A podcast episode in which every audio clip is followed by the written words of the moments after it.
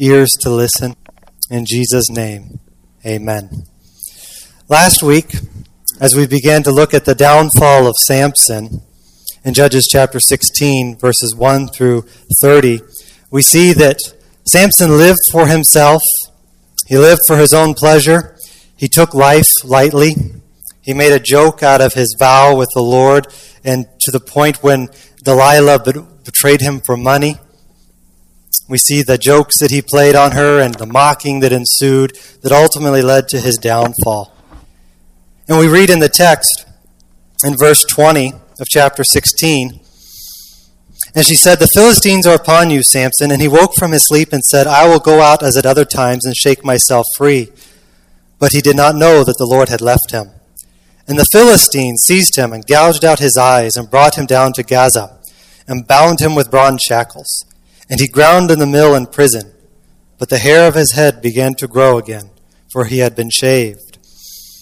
And as we saw, the man Samson, who lived for himself, who found victory in his own might, as he did not acknowledge the Lord, he lived for his own pride, he lived for his own pleasure. What Samson saw, he took. Samson judged Israel and defeated the Philistines. And yet, in the amount of time, even though he had burned their grain, in the end, he was taken as a, as a captive and he was forced to grind the grain in the mill. As the one who lived for his own pleasure and what he saw he took for himself, his eyes were gouged out. Now to suffer alone in the darkness and toil and strive in fear and in loss and alone. As we come to the end of this chapter, we see that God is still at work. God's patience is going again and again in his people.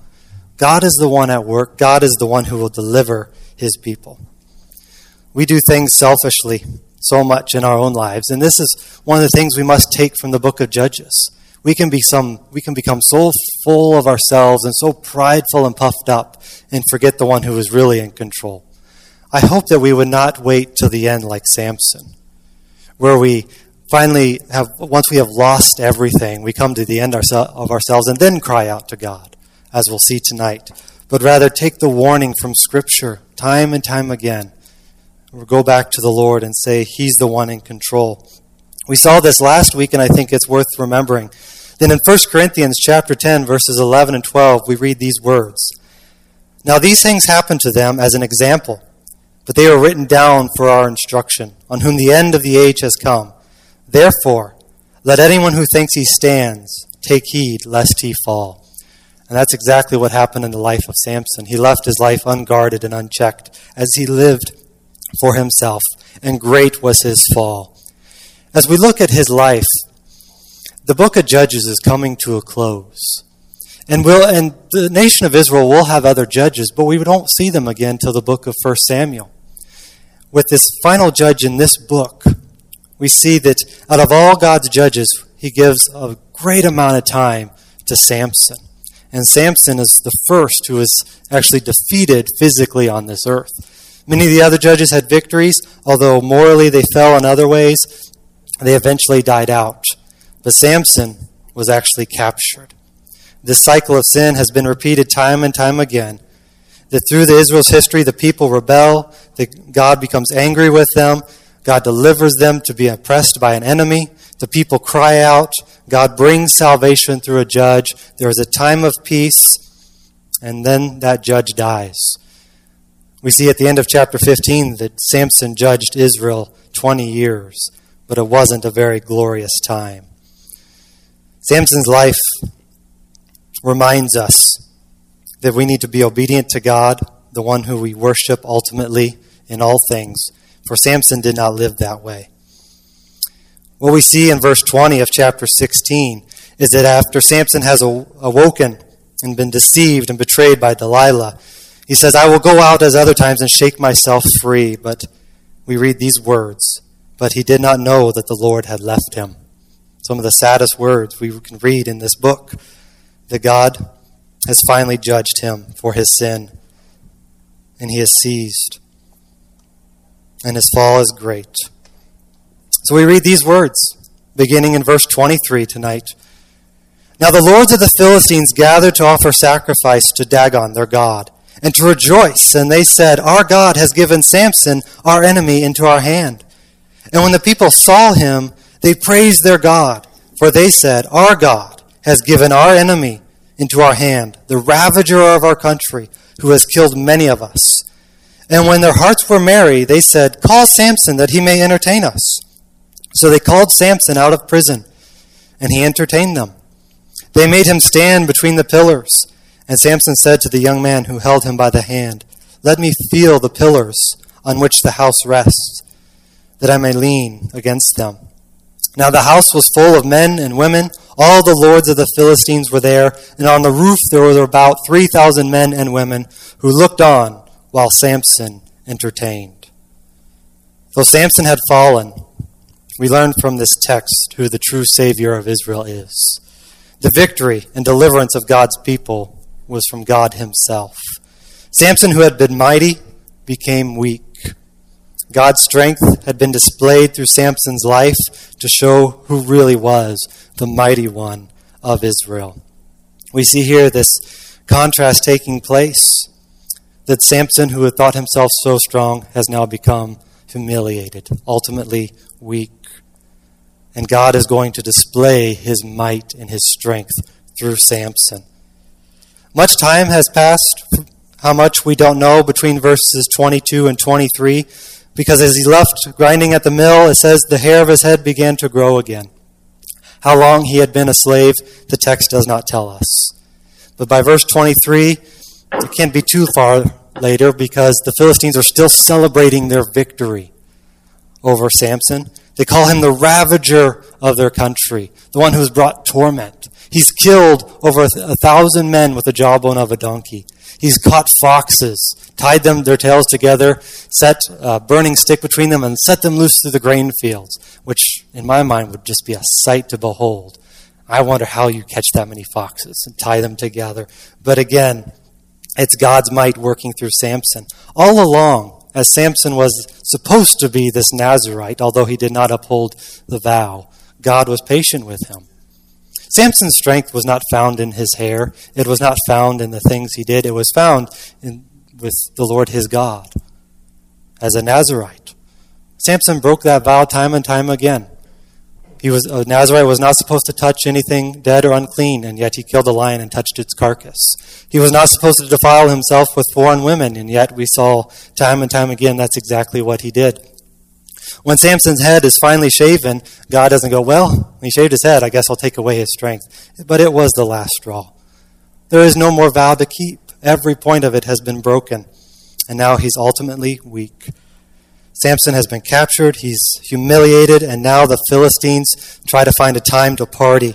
They celebrate. Their victory has come, although it would be brief. They praise their God, Dagon, for their victory. Samson has become their slave. He's become their entertainment. He's gone from grinding in the mill to being laughed at. And as we know from his life how great and mighty he was, we see how ultimately humiliated he is. Dagon, this Canaanite god or deity of the Philistines, is a god of agriculture. He was the main god of the Philistines. And it, interestingly enough, his name means grain. Samson was the one who was trying to defeat them, bring victory. He even burned their fields of grain. They called him the ravager of Israel. And now they set up their god Dagon in their temple, or in this house, this large house, and they bring him in for entertainment. Dagon, their god, has defeated him. And as we see from the text, it's a, it's a mighty big place. Samson is being led around. He asks to be supported by the pillars. And just to even begin to fathom this, that as we see in verse 26, that there were about 3,000 men and women, and they were on the roof of this house. Interestingly enough, archaeologists have discovered in a place in Israel, in, in Tel Qasile, a Philistine temple the, during the times of the judges dated back then. That the whole building has been discovered, and not only that, but there were two large pillars in the center of this temple. That these things took place, and God was going to bring his judgment upon them and deliver his people. And in this text, we read that Samson speaks. We hear his words. We haven't, we haven't heard from him since he said, I will go out and shake myself free as time before. But now he's reduced to a slave. And in verse 26, we read these words And Samson said to the young man who held him by the hand, Let me feel the pillars on which the house rests, that I may lean on them. Samson, the mighty one, Samson, the strong one, has become weak. He has indeed become weak as any other man. Just as he had taunted Delilah. Well, if you, if you bind me with these ropes, if you weave my hair in, I'll become weak as any other man. We saw that last week. He took life lightly. He took God's commands lightly. And now he really is weak. He needed help from a young boy. He is totally dependent. And he became the Philistines' trophy for thousands gathered to celebrate and rejoice. And interestingly enough, it also tells us that the lords of the Philistines are there. We saw them last week as well. These lords of the Philistines, we don't know how many there were, but they came to Delilah and they said, Betray him, seduce him. Let us find out where his great strength lies, and we will each pay you 1,100 pieces of silver. That's quite a lot of money. And now they are gathered there. So we see God is orchestrating these things. God is the true and righteous judge. Samson is defeated, but God is going to use him. Thousands are gathered in celebration. Their God, Dagon, is there, and all the leaders of the Philistines are there. It's almost as you see like a chessboard. The stage is set, the pieces are in place, and God is going to do a work as only He can do. So they celebrate. The Philistines cry out. They say, Our God has given him into our hands. And yet God is the judge who will bring punishment and vengeance on his people for their sin. It is not the power of the gods of the nations that allowed them to overcome Israel, but God displaying his mighty power time and time again. We learn through the life of Samson that though he is weak, God is the one who is strong. That though he is full of himself and so prideful, became so dependent, we learn that God is the one who delivers Israel. Samson learned that the hard way. May not may that not be true of us. May we learn from our weakness. May we learn how to depend on God for strength. That we not become so full of ourselves and so prideful but we take the warning from Scripture and say, Lord, you are the one who's Lord of my life. You are the one who's in control. And sadly, too many people wait till the end, and it's too late. Life full of regret. But Samson, even in his weakness, displays the mighty power of God at work. We read these words in verse 28. Then Samson called on the Lord and said, O Lord God, please remember me. And please strengthen me only this once, O God, that I may be avenged on the Philistines for my two eyes. And Samson grasped the middle, the two middle pillars on which the house rested, and he leaned his weight against them, his right hand on one and his left hand on the other. And Samson said, Let me die with the Philistines. And he bowed with all his strength, and the house fell upon the lords and upon all the people who were in it. So the dead whom he killed at his death were more than those whom he killed during his life. Then his brothers and all the family came down and took, took him and brought him and buried him between Zorah and Eshtaol in the tomb of Manoah his father. He had judged Israel 20 years. Reading just from the life of Samson, it seems rather bleak and sad. And yet, when we look at it, seeing God as the true and righteous judge, we see what a victory it is. In the end, Samson wanted revenge for his humiliation, but ultimately, in the end, God avenged his people as the true and righteous judge. God is going to display his might and his victory over the God of the Philistines, which is no God in comparison to our God. Samson calls on the Lord. Samson prays. And from what we see in the whole narrative of the book of Judges and the life of Samson, this is only the second time he calls on the Lord. The first time was in chapter 15. After he defeated a thousand men with the jawbone of a donkey, he cries out. He says, Lord, I thirst. Judges chapter 15, 18 and 19. His first prayer that we even read about is a very selfish prayer. He's thirsty, he's quenched, he's won a victory, and God provides. And even now, this second time, he cries out. He says, Lord, please remember me. Please strengthen me this once more. And he also adds that I may be avenged for my two eyes. Samson's still focusing a bit on himself, even at the last. And yet, whether it was crying out for water or for his eyes, God heard his prayer. Though for the first time, and finally, it would seem that Samson has some faith in the Lord. As we'll see in a minute, this is what makes the most sense in light of Hebrews chapter 11. He cries out, O Lord, his final plea, please avenge me for the loss of his sight. One commentator says that the Lord makes no comment, Scripture gives us no comment on his motives for saying his eyes, yet God in his grace answers this prayer and allows Samson to kill the enemies of Israel. Samson's final request, then it goes like this after he has placed his hand, his right hand and his left hand on one, it says in verse 30, And Samson said, Let me die with the Philistines. Then he bowed with all his strength, and the house fell upon the lords and upon all the people who were in it. God hears his requests. His great humiliation is too much for him to bear. Let me die with the Philistines.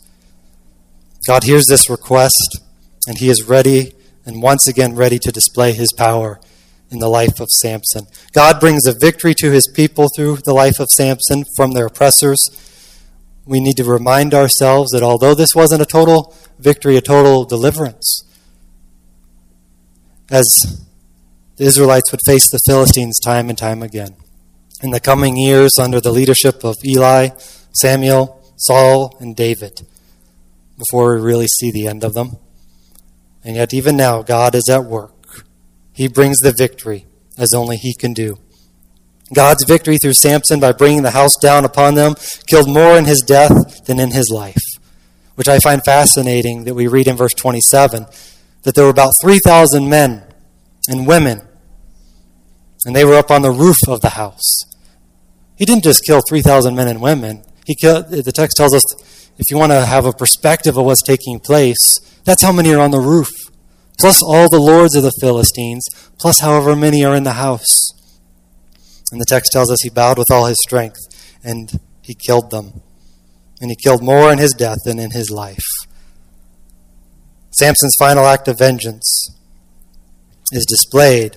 Samson's prayer reveals a motive for vengeance, however, by his trust in the Lord to renew his strength as he prays, O Lord, remember me and strengthen me his, str- his strength is renewed.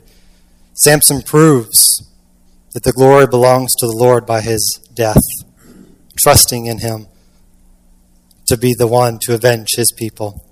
The Philistine dag- god Dagon, from a human perspective, has been defeated. The lords of the Philistines have been defeated. One commentator says Samson killed many when he died, including the supposed god Dagon Then he killed while he lived. The victory is unquestionably God's. Even though it is achieved through Samson's death, Samson's faith is clearly evident. And this is why the author of Hebrews includes him in Hebrews chapter 11 in the hall of faith. God has humbled him. God has displayed his strength. God has brought deliverance as only he can do. Verse 31 Then his brothers and all his family came down and took him and brought him, brought him up and buried him between Zorah and Eshtaol in the tomb of Manoah his father. He had judged Israel 20 years. God's faithfulness, God's patience is displayed time and time again. And we see through the book of Judges in the life of these men who failed time and time again who's the true and righteous God, who's the true and righteous judge. They found them, the Israelites found themselves in this predicament because they had sinned against God. And God, in His providence and His sovereignty, delivered them into their enemies. And yet God delivered them because God is faithful. He is not faithless, He does not go back on His word. Let us learn through the life of Samson of his weakness, of his humility. Let us not wait till the end like Samson to trust in the Lord, but trust in Him now. Say, Lord, you are the one who's in control. You are the one who brings the victory. You're the one who provides the strength. It is not me. It is not in my own achievements. It's not what I think I'm able to do or accomplish. It's ultimately in the Lord. God has a way of humbling us to teach us about how great He is. God has a way of humbling us to remind us who's in control. God has a way of humbling us to teach us to trust Him. Although Samson's life ended in tragedy, God used him to accomplish a deliverance for Israel in the time of the Philistines, when everyone was, do, was doing what was right in their own eyes. But let us not end on that. Let us turn to Hebrews chapter 11 as we come to a close and be reminded of these words. Hebrews chapter 11, beginning in verse 1. That as we come to the end of discussing the judges, Hebrews is going to tell us about some of them. Because the rest of the book of Judges uh, is a few closing remarks on just how wicked and sinful and lost God's people are. Because God is doing a work in their days. Hebrews chapter 11, beginning in verse 1, tells us this Now faith is the assurance of things hoped for, the convictions of things not seen. For by it the people of old received their commendation. By faith, we understand that the universe was created by the Word of God, so that what is seen was made out, was not made of things that are visible. And then jumping down, verse 32.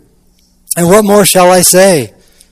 For time would fail to tell of Gideon, Barak, Samson, Jephthah, of David, of Samuel, and the prophets who through faith conquered kingdoms, enforced justice, obtained promises, stopped the mouth of lions, quenched the power of fire, escaped the edge of the sword, were made strong out of weakness, became mighty in war, put foreign enemies to flight.